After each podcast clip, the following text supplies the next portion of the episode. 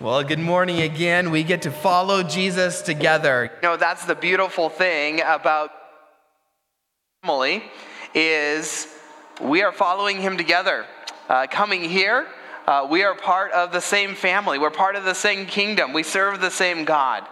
And it is a joy to be with you, to worship together with you this morning. Uh, if anyone came in after introductions, I'm Pastor Laramie from Central Baptist Church in Bend, Oregon. And it is a delight to be here with you folks. And um, I will be able to introduce and give some more details about uh, my life, my ministry, uh, my family that later this evening in the evening service. We'll do a short presentation before the message.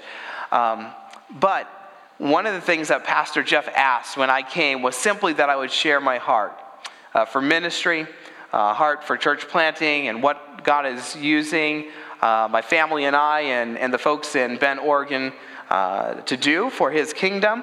And for the morning service, though, I want to share with you really, if I were to boil down the lessons God has taught me over the 10 years that I've been out there, there's one particular lesson that stands really clear in my mind. And that's what I want to share. This morning is really going to share a lesson uh, that I have been taught, and I will say continue to be taught. All right, it's not fully learned yet, if you will, as in I know the principle, uh, but I'm not always as consistent in applying it as I should. Now, that principle is simply going to be this trust Jesus, okay? Trust Jesus. Uh, in church planting, in, in ministry in general, whether you're in a, in a larger, well established church or in church planting, the reality is ministry, it's unpredictable. Um, God knows the end. He knows the end from the beginning. He knows the path. And the reality is, the path often follows something very different than you had planned. Um, and that has definitely been the case for us. And what he has consistently taught me or reminded me was this lesson trust me. Trust me. You can trust me. The opening verses of the Bible describe to us the initial creative work of God. All right, that's in Genesis 1 1 through 2. In the beginning, we all know these verses God created the heavens and the earth, right? And the earth was without form and void, and darkness was upon the face of the deep, and the Spirit of God moved upon the face of the waters. One of the first things God created was water, right? The life sustaining fluid that was necessary for life, He is its creator. He has authority over the water, just as he has authority over all created things. We'll see why that's important for us to trust him in a moment. But let's go to the Lord in prayer, ask him to bless our time in God's word. Father, I thank you that we can come to you this morning through your word. We can hear from you this morning in your word. Lord, we can hear the message you have for us, that we can trust you. I pray, Father, that our hearts would be open, that we'd be humble before you, that we would be teachable, willing to listen, willing to heed. But then, Father, that we would also uh, be filled with the joy and delight, and contentment, the satisfaction that comes from trusting you. I pray these things in Christ's name. Amen. The title of the message this morning is Intentional Storms. Intentional Storms. We're really going to be looking at Luke 8, 22 through 26. But I started with Genesis 1, 1 through 2 to talk about water. And I want to hear from you real quick. Think about it for a moment. What are some of the water related events in Scripture that show forth God's power that come to your mind? All right, there was the flood. I think I heard the Red Sea. Right, the Jordan River. All right, Jesus walking on water. All right, yeah, yeah, it's the coming of the storm. Water on the rock. A lot of times, God used water to picture and to illustrate his power, but also his, his salvation. You know, maybe the first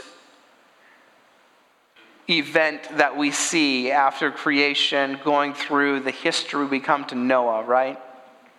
And there's Noah and his family, and they are saved from the water through the ark which God had Noah build. And God brings judgment upon sin, and the, fountains of the deep open up, and the rains fall, and Noah and his family is saved. The Red Sea, we had talked about that. And here was the nation of Israel, and they're leaving Egypt, right, in the Exodus, and they come to the edge of the sea, and they're boxed in, and God saves them through the midst of the sea. And then what happens after the Egyptians follow? Right? The sea closes in, God gives deliverance over their enemies through the Red Sea. In Exodus 14, 21 through 22, we read about that. Moses stretches out his hand over the sea. The Lord causes the sea to go back by a strong east wind all night, made the sea dry land, and the waters were divided. And the children of Israel went into the midst of the sea upon dry ground, and the waters were a wall unto them on their right hand and on their left, right? God's deliverance. In fact, if you read through the Psalms, there are time and again that we see God described as having power over water. Psalm 106:9, he rebuked the Red, eh, the, the Red Sea also, and it was dried up, right? That was how the psalmist describes the Exodus account.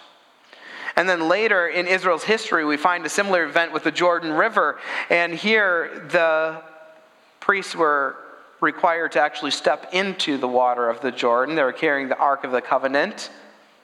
And then God stopped up the waters and allowed for the nation to walk through on dry ground. And it was another picture of God's salvation as the people reminded of the Red Sea crossing. As I mentioned, Psalms, not only do they talk about the Red Sea crossing and God's power over water, but here's a few. Uh, here's another description that the psalmist says in Psalm 29, 3 through 4. He says, The voice of the Lord is upon the waters. The God of glory thundereth. The Lord is upon many waters. The voice of the Lord is powerful. The voice of the Lord is full of majesty. Just generally, he is all powerful and over the waters. You can look at Psalm 65, Psalm 89, Psalm 107, and have other instances where God is described as having power over the waters. So God's control, his authority over water is a vivid reminder that God is God. That he is the creator, that he is the sustainer of all things, that he alone controls the seas, the winds, the waves. Now, throughout the years, man has done many things to direct the current of the water, even tap into the energy of its flowing, whether it's through canals or dams or power plants or mills. But the truth is, we are limited in controlling it. Every year we hear reports of hurricanes, tsunamis, tropical storms, and even droughts, where we see again that we we have no control over water. So it's abundantly clear that the one who created the waters is the only one who has power and authority over water. God is God. Now, this is an important backdrop as we come to our passage here in Luke. Luke chapter 8. And the passage is going to bring us face to face with Jesus. And it's a passage that teaches us to trust Jesus, to trust Him. Now, truthfully, we're going to break it down into two parts, two lessons that strengthen our faith. And the first lesson that we need to learn is this you need Jesus. All right, that's the first lesson. And the second lesson is simply this you can trust Jesus, right? You need him, you can trust him. Let's begin by looking at the narrative as it unfolds in starting in verse 22 of Luke chapter 8. You need Jesus. And let's look at this narrative together. So, verse 22 says, Now it came to pass on a certain day. If you look, this was on the evening after Jesus had spent much time teaching, okay? Very much like the youth rally on Friday night, all right? We spent time playing games and teaching. It comes tonight. And there, they're along the sea, and he went into a ship with his disciples. Now, I want to stop here for a moment because here at this time in Jesus' ministry, his reference to disciples definitely included the 12 disciples, those who were following him closely, but there was also a crowd of people that were his disciples, that were his students. And we don't know all who are with him, but if you look at Mark's account of this narrative, we find that there were, there were multiple ships that were going across the sea with him. So it could have been a decent sized crowd, other boats being affected as well, but we're going to focus in on one particular ship that has Jesus probably his closest disciples in, in it with him. And so he tells them, the disciples, let us go over onto the other side of the lake. Now, this is the Sea of Galilee. It's on the eastern side of the region of Galilee. The lake is about 13 miles long, about 8 miles wide, um, covers about the area of Boise and Meridian, okay? It's a decent sized lake. And it was evening. He had just spent the day ministering. His disciples they're leaving Capernaum, a town on the northwestern side of the lake. They're going to sail across to the eastern side to the city of the Gerasenes. That wasn't directly across, it was probably about a five mile trek, though. And so they launch forth, we are told. These are fishing boats. Fishing was Peter, James, John, Andrew, right? Their business. And even though they had left that to follow Jesus, now their boats had become, you know, assets in ministry, help Jesus get around, even preach from them from time to time. And these boats were not, you know, little dinghies. These were 20 to 30 feet long in length. They were sizable ships to cross this lake upon. Jesus was there with the disciples, some of whom were experienced sailors on this particular sea. This is where they did their fishing, and it was night. Now that's no problem. In fact, most of the shipping, uh, the fishing was done at night, so this was this was an easy cruise, if you will. And so Jesus is tired from a long day of ministry. Pastor Phil knows that, right? How much sleep did you get? Oh, I got like a solid four and a half. Four and a half hours? Oh, okay. I was thinking so four and a half minutes, but uh, four and a half. Okay, yeah, you did a lot better than I thought. So, no, yeah. all right. But uh, exhausted from ministry, it's night. The boat's in the hands of experienced sailors. Verse 23 But as they sailed, he fell asleep. Now, this is probably the first marvelous thing we see in this passage.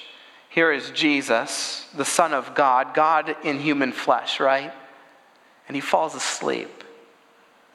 God never slumbers nor sleeps, but Jesus took on humanity and he needed rest a beautiful picture of our Savior as he ministers, as he served. He's exhausted. He's the Word, as John 1.14 says, God the Son that was made flesh to dwell among us. He had to eat and sleep just like we do. The truth is, he faced the same limitations that we faced. He faced the same trials. He faced the same temptations. And so here he needs sleep and he goes and lays down. And so he's there, fast asleep, back of the boat. And we read, There came down a storm of wind on the lake, and they were filled with water and were in jeopardy. Here's a problem arises that is out of the disciples' control. A sudden storm that was unexpected sweeps down over the lake, the Sea of Galilee. Even today, it's now for, for the locals Lake Kinneret there. Uh, you can if you want to look at it, the beautiful thing about the internet and Google is you can go and look at some of these ancient places just by typing it in. So I would encourage you to do that, have a visual of what the Sea of Galilee looks like.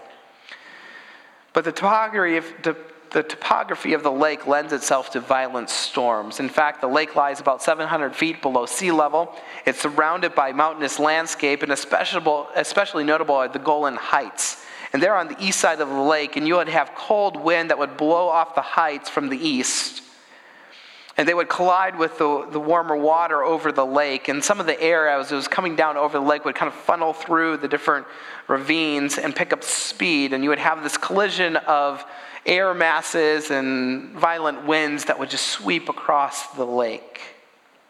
And you would have these quick, sudden, terrible storms. And we read here that the winds are so strong that it's, it's whipping up water, the boats are being tossed back and forth, that, that they're in jeopardy, right?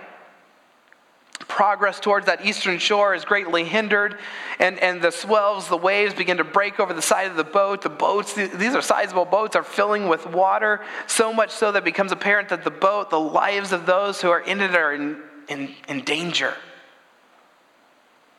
And even these experienced fishermen realized that this was a situation that was out of their control, could even easily result in the loss of life. They were probably strong swimmers. We're not told how far they were out in the lake, but it must have been far enough that they realized that this was dangerous, that we're not just going to swim back to shore. And the beautiful thing about this passage is Scripture does not deny the fact that they were actually in danger, right? We know the end of the story and we're like, oh, you know, don't sweat it, right? But the truth is, as it's presented here, Scripture tells us they, they were in real danger. From a human perspective, this had all the elements of a horrendous disaster. And also, from the human perspective, there was nothing they could do to save the boats. There was nothing they could do, potentially, even to save their life. If you will, their hands were in the mercy of the sea. We're given this narrative for a number of reasons, but one of the reasons is this you are meant to relate to this story. We all are. Uh, we can all identify with the fear that these disciples were experiencing that night. Now, maybe you have not been on a boat in the middle of the sea with a great storm and you feared sinking. But we all know what it's like to be in a physical circumstance where we feel helpless where our circumstance is spiraling out of control, just as the disciples are helpless here, and the situation might result in our harm. Maybe you or a loved one has been diagnosed with a terminal disease of which there is no sure cure. Maybe you are facing a financial problem and the funds are non existent. Maybe it's a once good relationship has so deteriorated now. You're doing everything in your power to mend it, but that beloved person just seems farther and further away. Or maybe it's a job that you have had for many years and it's threatened to no longer exist. Life has a way of constantly bringing us into circumstances that we have no power over. Sometimes that is, even as a church planter, a partner in ministry suddenly has to leave the, the ministry. Sometimes that is, you know, COVID and limits in what you're able to do as far as buildings and meetings and. But look, each of these situations, they leave us helpless. They can leave us fearful because all of our plans seem to crumble around us. And some of those helpless situations we find ourselves in might even come because maybe, maybe we did make a non wise choice. And some of these situations come, yes, because we chose to even sin. But it doesn't remove the reality of these dangerous situations we find ourselves in. In fact, what we read here, though, is they often come when we're obedient. I, in fact, it was the disciples' obedience that led them to this dangerous position. Right? Jesus said, We need to go to the other side, you know, sail across. I, I'm going to go and sleep. And so they obeyed. And now they find themselves in the middle of something that wasn't planned, something that could completely destroy them. See, even when we're walking with the Lord, He often leads us through trials, right? We like Psalm 23 because it talks about the Lord is our good shepherd. And he leads us beside the still waters, right? The green pastures. He restores our soul. But he's also the good shepherd that leads through where? The valley of the shadow of death. Who led there? It was the good shepherd, right? He often leads us through the trials. In His wisdom and His goodness, He leads us into the storms of life. What may seem circumstantial are in truth part of God's plan and path for us. He leads us into the circumstances that strip away the control that we think we have.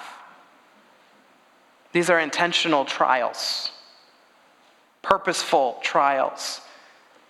they leave us helpless, they, they leave us facing the fear of the unknown. And it's in those moments of life that the Lord teaches us that we need Him. Because if everything's going well, we, we tend to begin to think that we don't need Him so much. At least we don't depend on Him as we should. But the trials of life are designed to increase our faith. The Lord is glorified when His people rely wholly on Him. Trials make us do that. James 1 2 says, My brethren, count it all joy when you fall into diverse temptations, various trials. Knowing this, that the trying of your faith, what? Worketh patience, right? So, what we tell the disciples there, rejoice, the storm is good, right? They can't see that yet. So you might be called to walk through a very difficult time in your life when, when all is, seems to be crashing in around you and there's nothing you can do. And it's in those moments that the Lord is calling you to trust, to trust in Him. Now, we're, we're to trust in Him in all circumstances, yes. But faith is strengthened when it is tested. It becomes stronger when we see our need for God, but also when we see His power on display. And so it was be here for the disciples that well. Well, after it's apparent that the situation is completely dire, it's out of their control. Verse 24. So, and they came to him, to Jesus. They awoke him, saying, Master, Master, we perish. So they cried out to Jesus. Now we look at this and we say, this was the right response, right? They finally got it. Who knows how much effort they put into before going to Jesus? They realize it's horrible. They say, Master, Master, we perish. And the truth is, this is the right response. But we see it wasn't so much a plea for help as it was a, a, a warning, right? When they come, they're like, Jesus, look, you need to wake up because we're all going to die, all right? You, you probably should be warned. We're not just going to let you go down sleeping. You might want to wake up for this. You know, we need you, but Really, can you help us? There was no cry for help. They didn't have a sure faith in that moment, but the situation had turned them to their need for Him. And truthfully, sometimes the trials of life, even if our faith is weak, you know, we cry out, Lord, I believe, help my unbelief. We might wonder if God can help, but we still need to come to Him. And this is a, really a comfort to us because sometimes our faith does waver. We, we, we want everybody to think our faith is really strong, but let's be honest with ourselves. Our faith at times do, does waver. Sometimes we cry out to God concerning our circumstance, and we're concerned that He's actually overlooked us. But Jesus still cares for us, even if our faith wavers, because the trial is making us look to Him. So here's Jesus in the midst of the raging storm, the crashing waves, the frantic disciples, and Jesus is calmly sleeping in the back of the boat. He knew full well that his time was not at hand, right? He knew full well that they needed to get to the other side of the lake. That was the will of the Father. Jesus knew that the situation was not unknown to the Father. In fact, this was the Father's plan. He didn't fear the raging sea. From God's perspective, actually, everything was moving along just as planned. We're on track, things are working out. So even when the disciples' faith wavered, the one who controlled all things was still in control. And that's what you and I need to see. Because in the midst of trials, when all of our efforts have been exhausted, and even when our faith wavers, God is still in control. So here Here's just a wonderful truth God's sovereignty is not dependent on your faith. I Praise the Lord for that, right? Thankfully, God's sovereignty, His plans, His power, His purpose is not dependent on your faith. Think of it this way a child is often very momentarily focused, aren't they? They don't really think much about the future, uh, they don't think much past the immediate. Um, if they are hungry, they want to eat now, right? Like right now. You can tell them dinner's going to be ready in 15 minutes, and that doesn't necessarily suffice. If they want to play outside, they think they have to do it now. If they skin their elbow, they don't want to wash out the wound. Why? Because it hurts right now. right? I don't want that pain. So even if the child, you know, doesn't believe the food's going to be ready in 30 minutes or the nap is needed or the wound needs to be cleaned, the reality is these things are either going to happen or need to take place. And especially in the, the case of a wound, you have a child there and a parent, the loving parent's going to say, you know what? I know that this is going to hurt, but that wound needs to be cleaned now, even if it hurts now. So a loving parent moves in that little life to bring about the best end, whether it's the nap or brings them food at the right time or cleans the wound. And so it is in our relationship with God. Whether we believe Him or not, God is still in control and He's still in control of our circumstances. And He is going to bring about in our path His designed end. So trials are brought into our lives to reveal our need for Jesus. So that first lesson is we need Jesus, right? We need Jesus. If you're going through a trial today, that's one of the lessons you need to see and learn from it. Is you need him. You need your God. But also we can see we can trust Jesus. Middle of verse 24.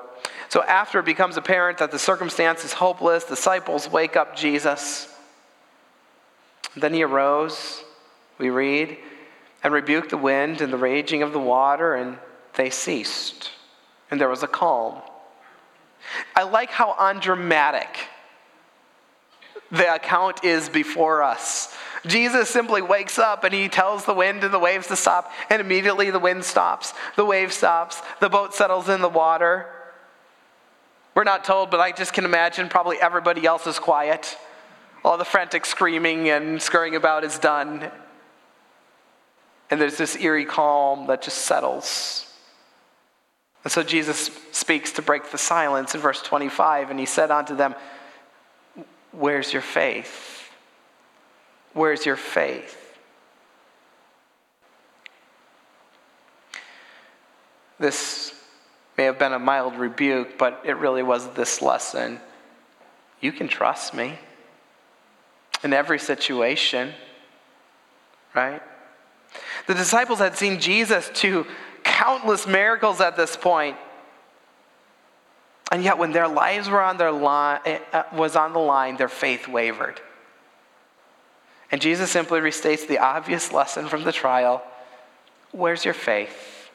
You can trust me. This is the greatest purpose for trials in our lives to teach us that we can trust our God. But how did the disciples respond? And they, being afraid, wondered, saying to one another, What manner of man is this? For he commanded even the winds and the water, and they obeyed him. See, a moment ago, they were afraid of the storm outside the boat, and now they're afraid of the Lord inside the boat, right? But remember where we started. These, are, these disciples, these would be disciples who were familiar. They were from Jewish homes.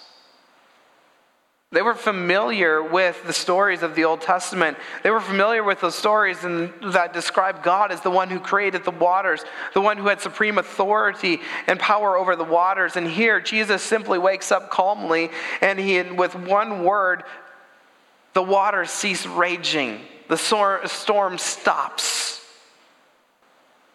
And in that moment, the disciples realize that they're not in the presence of an ordinary human being. They're not even in the presence of an extraordinary human being. They're in the presence of God. There's only one they knew who could have power over water like that. And their response is the proper response of those who find themselves in the presence of God. They fear, they marvel. Now, there probably was a little bit of physical fear here. I mean, they were in the same boat as God. But this goes deeper. This is that proper fear of the Lord, that humble awe, that reverence for the Holy One, that knowledge that this was God. He was with them and whatever he ordained or let come about would indeed happen, whether that was the storm or the calm. The water the water's power was limited to what God allowed, and they sat there in awe of Jesus and they asked each other, Who is this? The wind and the waters obey him. They, they knew the answer. This is a wonderful affirmation of the incarnation that God the Son became a man. Jesus, fully God, fully man. The, the New Testament makes this abundantly clear to us. In passages like this, as well as in Colossians 1 15 through 17, who is the image of the invisible God, right? Talking about Jesus, the firstborn or the preeminent one of every creature. For by him were all things created that are in heaven and that are in earth, visible, invisible, whether they be thrones or dominions or principalities or powers. All things were created by him and for him, and he is before all things, and by him all things consist, right? Our Savior, Jesus Christ, yes, was a man, but he was also the Creator God. That's why he had power over the water. Ephesians 1:22 Jesus was raised from the dead, seated at God the Father's hand in the heavenly places. And so verse 21 of Ephesians 1 says far above all principalities and powers and might and dominion and every name that's named not only in this world but also in that which is to come. When we come to answer this question that the disciples declared, Who is this one, right? Who is this one? Who's this man? Who is Jesus? We must look at how he's revealed to us in the Bible. He is God. This is the foundation of your faith. This is the foundation of my faith. This is the reason that we can trust him. And when we see him as God, we are led to that proper response of fear, reverence, awe, humility before him.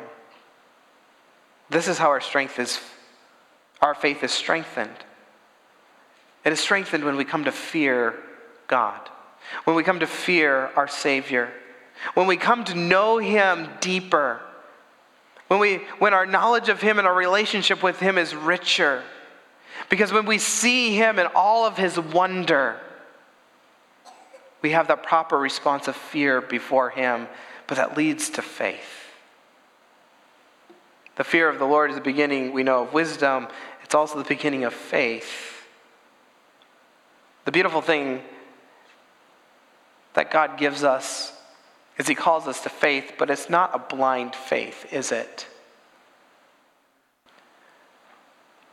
We're called to trust the God of the universe who has made Himself known to us. The trials of life are, are designed to turn our gaze from off of ourselves to the Supreme Lord.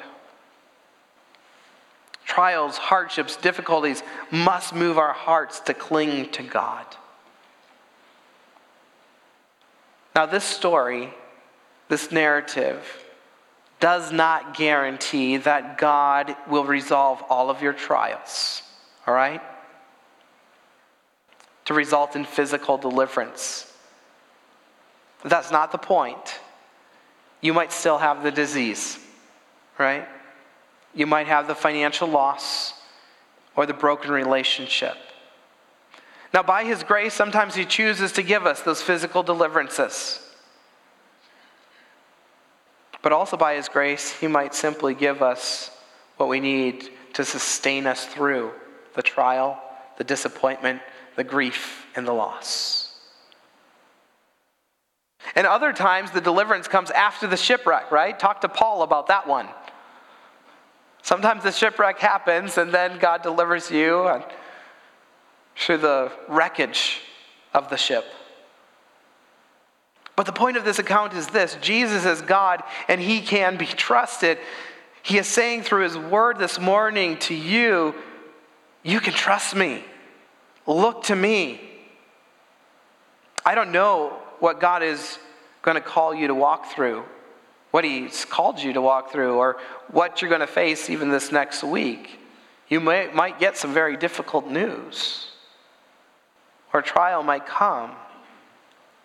But I assure you that there are folks here today, whether it's you personally, that are going through some very hard times.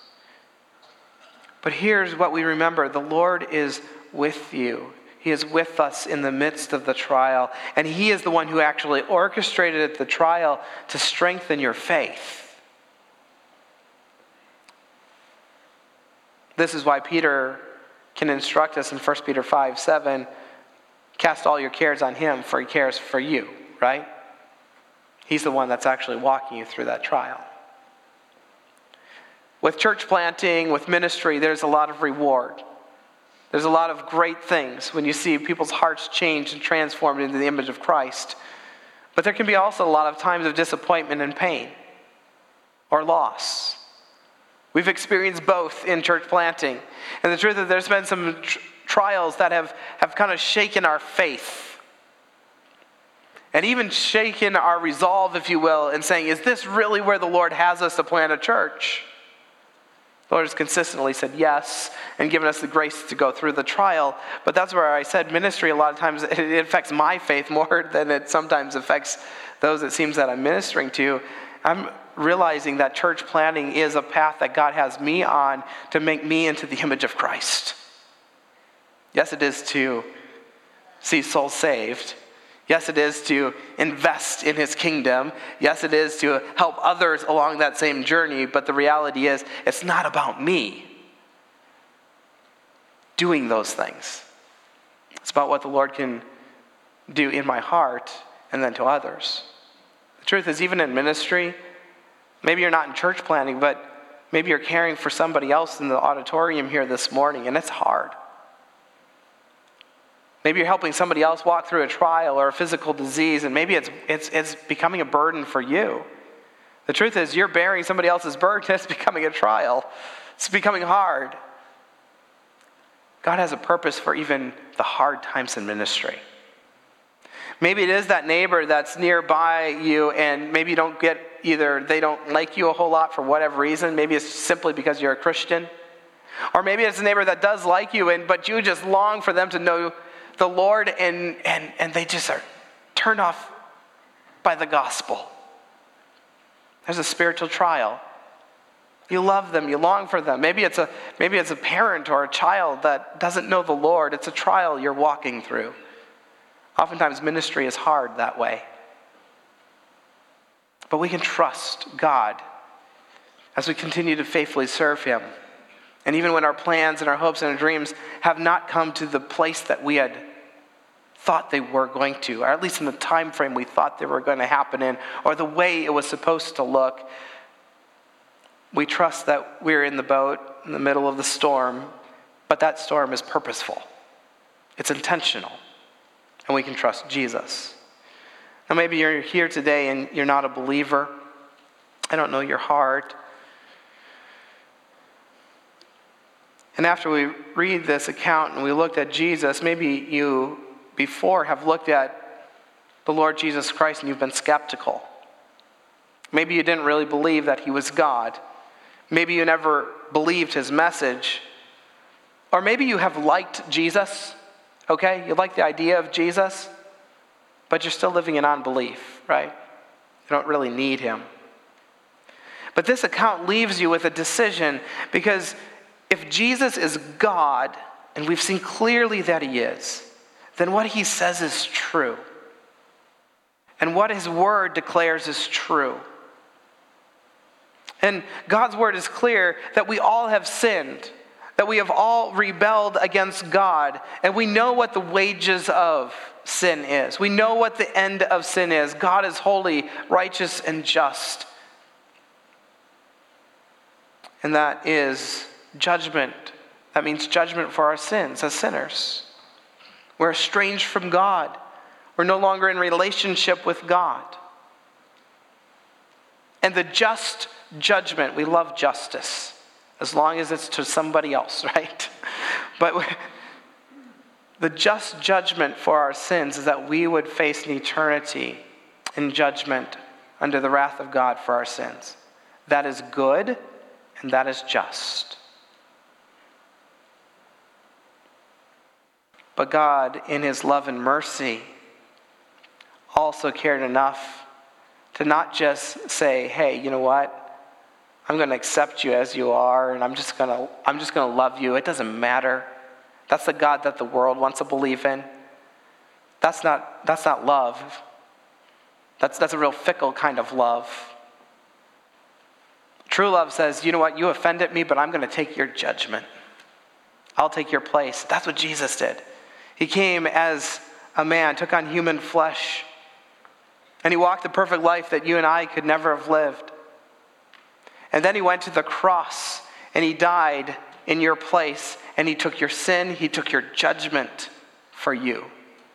And in those hours that he hung on the cross, God the Father poured out an eternity of divine wrath on God the Son for you in your place.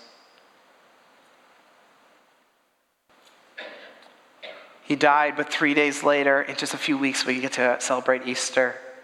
We're looking forward to that. And on that day, he rose from the dead. And we know that he is in heaven at the right hand of the Father today. And he has life and he has righteousness and he has forgiveness to give to anyone who repents and believes on him as their Lord and Savior, right? Trust Jesus. You need him, trust him.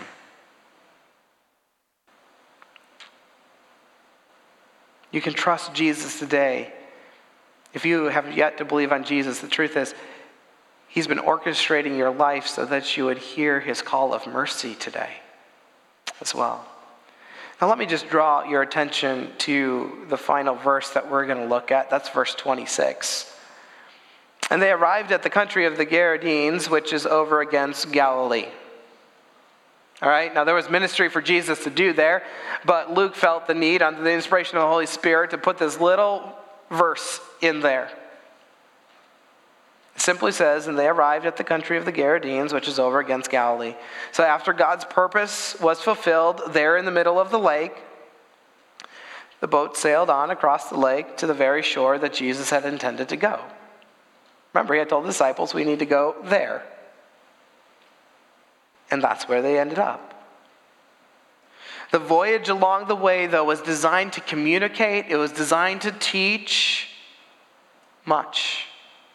But the end was already determined. It was needful to cross the lake. It was needful for the disciples to go with Jesus through the storm. And so, though you and I might be called to go through some difficult times in this life, we can be assured that Jesus will see us through. Simply this trust Jesus. He's leading you through this life, so trust the one who's determining your path.